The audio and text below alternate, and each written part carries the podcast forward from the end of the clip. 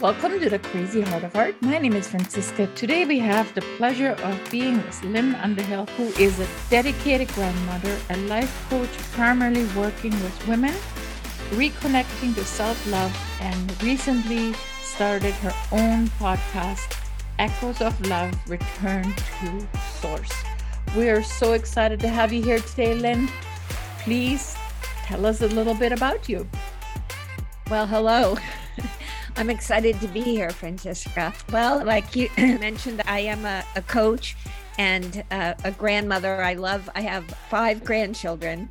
Uh, my oldest grandson is 18, and my youngest just turned four. It's a wide span of beautiful, and I have one granddaughter, and the rest are all grandsons. So it's been very fun, very fun to play with them, learn with them, grow with them it's funny how it takes you back and you your own childhood comes you know sort of rushing in and you remember when you were 5 and when you were 4 and when you were 3 and when you made up your mind that this is you know like oh I'm I'm not enough and you, you can let it go and it's very fun. I'm I'm interested in the concept when you're saying that you're discovering things about yourself about not being enough. Tell us a little bit more about that. My grandson's, his name is Adna, and you can hear him like he'll be riding in the back seat of the car and he'll say something like, Nobody loves me. Uh, nobody loves me. And his mother's in the front of the seat going, Oh my God. right now he's creating a conversation that he's going to have to wipe out in the landmark forum some point in his life and i can think back to when i was very young my mother had polio and prior to my mother having polio i was this little goddess in the house. My parents worshiped me. And then when my mother had polio, my mother and father were both gone most of the time, and they hired a family to come in and take care of us. And all of a sudden, I would come home from school and have dirt on my socks and be sent to my room without dinner. It, which would have never happened with my own parents. My father had said to me when he left, Okay, honey, you're in charge. Take care of your brothers and sisters. And there was some sense of, and I don't know that I put it in terms of I'm not enough, but there was some sense of, Oh my God, how can I take care of them? I can't even take care of myself.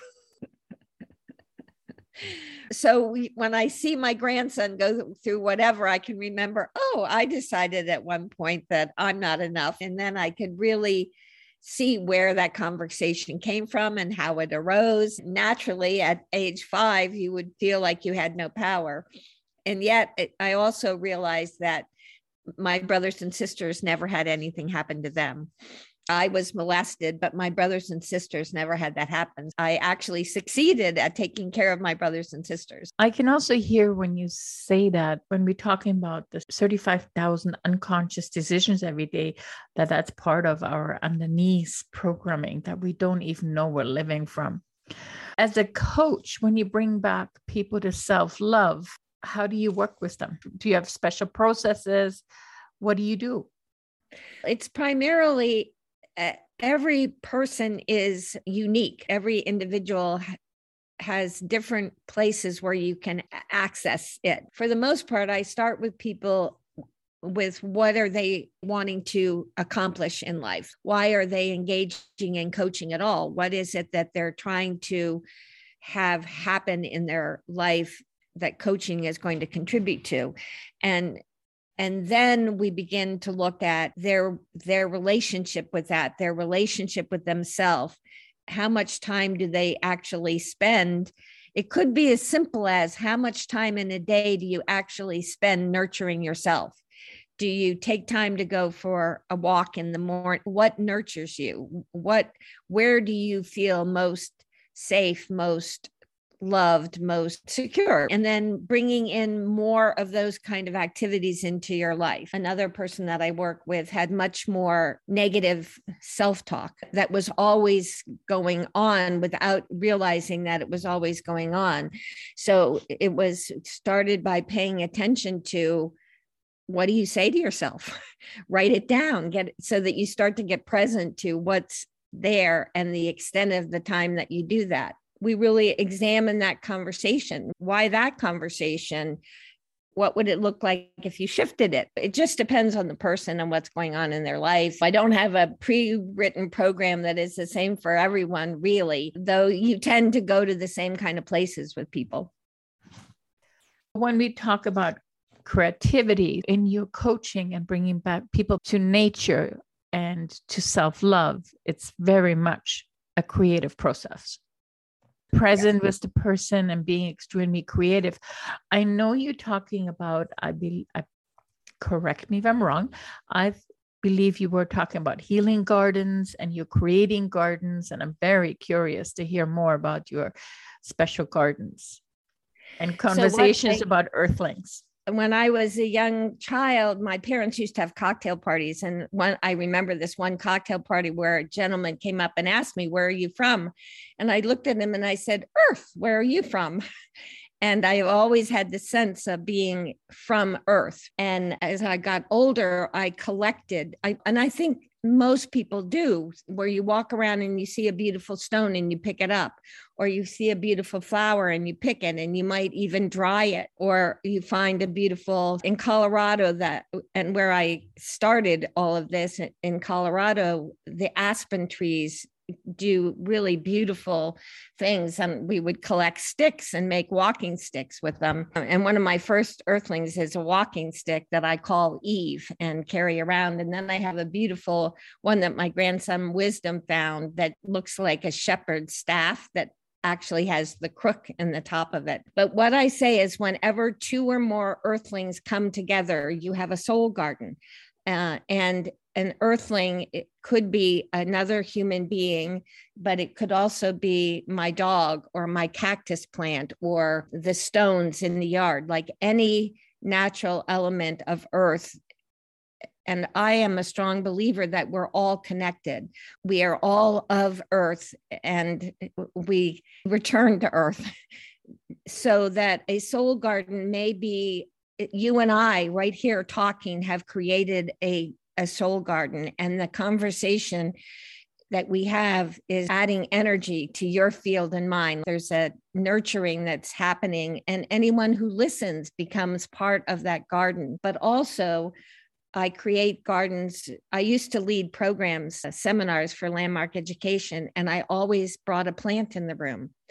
I always brought some piece of nature and set it on a table, either next to me or in the front of the room. And when I talked to people like this last year, a friend of mine, one of the things that I could hear that she was really interested in was expanding her relationships out in the world, like being known for the services that she provided to others. And I had recently come across a collection of stones where the focus or the energy that these stones brought was brotherhood.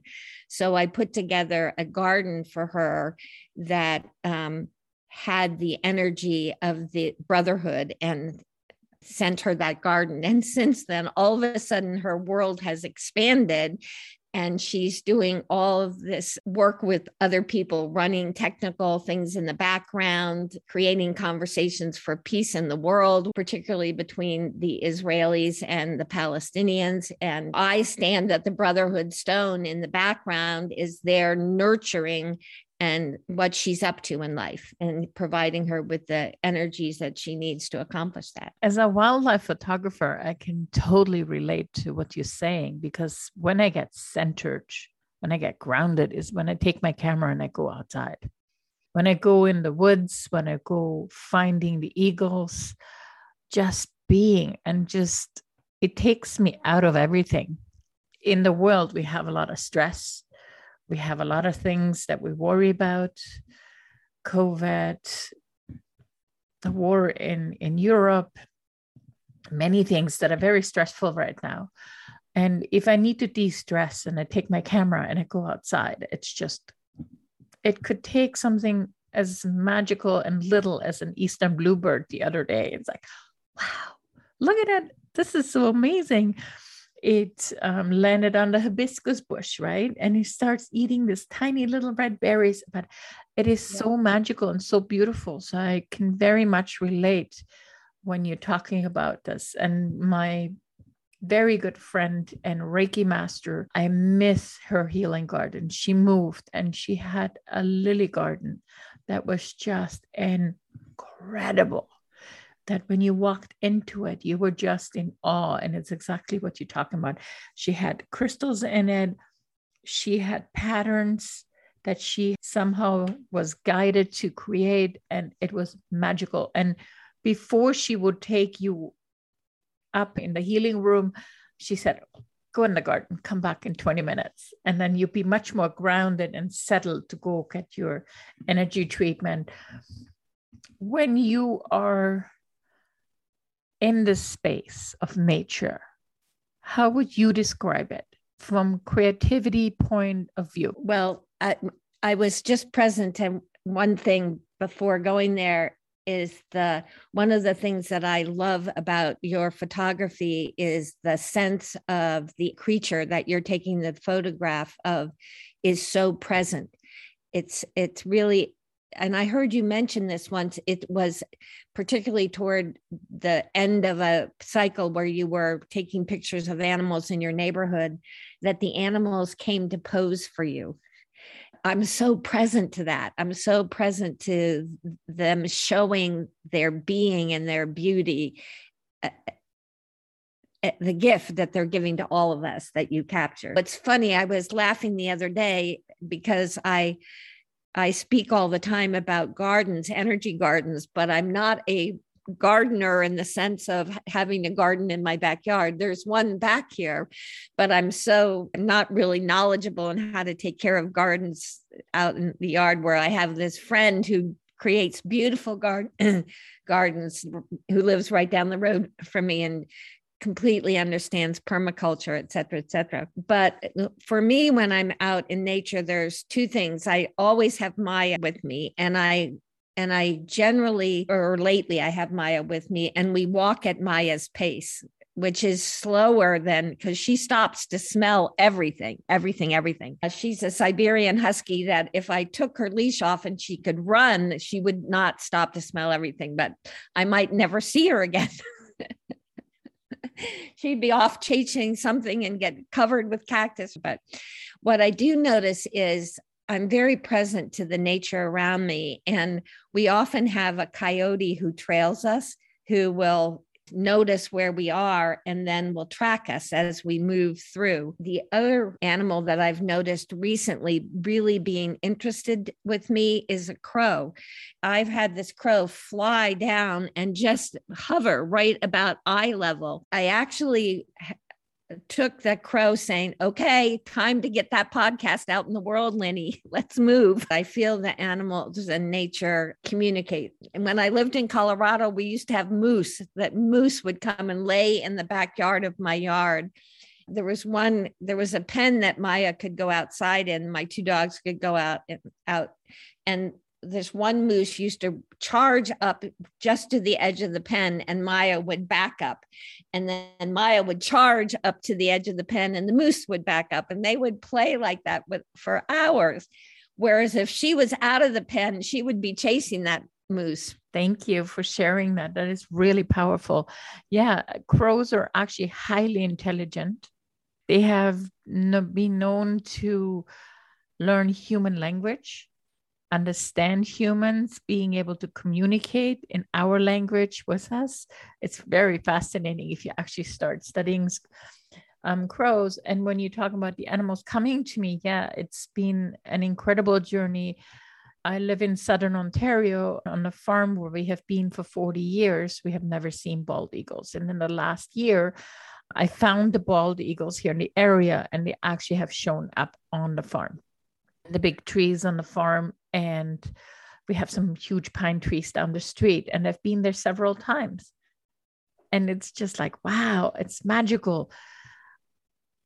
It's a really fascinating conversation as we really need to come back to nature. Yes we need to learn how to come back to nature where i was talking you know when you're talking about grandchildren i talked to my niece yesterday and I said, well, you know, we were actually very fortunate because I grew up in Austria and I grew up in a house where people cooked for themselves. meals, real meals. Yes. So I am very fortunate, for example, in times that we are in right now, being still connected enough that I can figure out what veggies to buy and what meats to buy and how to make good meals. Yes. Yeah. And I'm yes. so present to when I talk to a lot of people how much we lost of that, how small the section of vegetables is in the grocery store. It's the smallest section. Everything else is packaged. And in terms of being reconnected, I think this is really probably a big part of it. Finding our way back to nature, finding our way back to the natural things. Yes, I live in a place where in the wintertime you can't grow food really. But what about if we really reconnect and bring a lot of it back? Especially now. Maybe this is just wake up calls for us to reconnect and come back to nature. One of the things that I've learned in coming back to nature is that there is an electromagnetic field that is present on the crust of the earth. And where we probably did the worst damage to ourselves was somewhere around the end of World War II, where we started manufacturing shoes with rubber soles because the second we did that, we blocked that electromagnetic energy from coming up from the earth and actually nurturing our bodies. And not only did we disconnect from the earth nurturing us, we disconnected the earth from being nurtured by us. So oftentimes, and I just in the last three months have I discovered this whole concept of earthing and reconnecting to nature by standing barefoot on the earth or lying in the sand or whatever it takes to actually connect your body with the earth again. It's beautiful that you say that because that it reminded me, oh, yes, let me share with you about the electromagnetic field, right? And yes, so I'm really getting interested in that field and how and now there are people who manufacture sheets that you can put on your bed that give you that electromagnetic energy, or blankets or shoes that you can wear on your feet, but still just stepping outside barefoot when you can. So every day I have a little patch where I've moved all the rocks aside where I can just stand on the earth for a period of time. It's such a small thing and it's so powerful. They actually did studies. You can look into Bruce Lipton, Gregg mm-hmm. Braden, Yes. And they're scientists and they will tell you that this is like real. This is not like we're joking about a woo woo and hocus pocus. It's real. And they also have done studies and projects in senior centers where they take the seniors out. And even if you're in a wheelchair, they just put the wheelchair so you can put your feet on the take off the shoes and the socks and put down your feet. And yes, it is incredible how such a small invention can have such a big side effect, which is actually not a bad invention because when you live in Canada, you're very happy you have big fat boots right now at minus 20 or minus 40. So it's it's really incredible because yes. we don't like we don't always look at where it's intercepting with other with the next steps, human steps. And even had we been aware of that electromagnetic field at the time we created boots, right, we would have been able to create a boot that allowed the energy to go through it and still keep our feet warm, I bet. There's one, there's some way. I mean, the natives managed to have shoes and boots that kept their feet warm and kept them from freezing. I love our conversation. Thank you so much for coming on. And so I hope we can have lots more fabulous conversations in the future. Yes, thank you so much for inviting me or having me on your podcast. It's been delightful.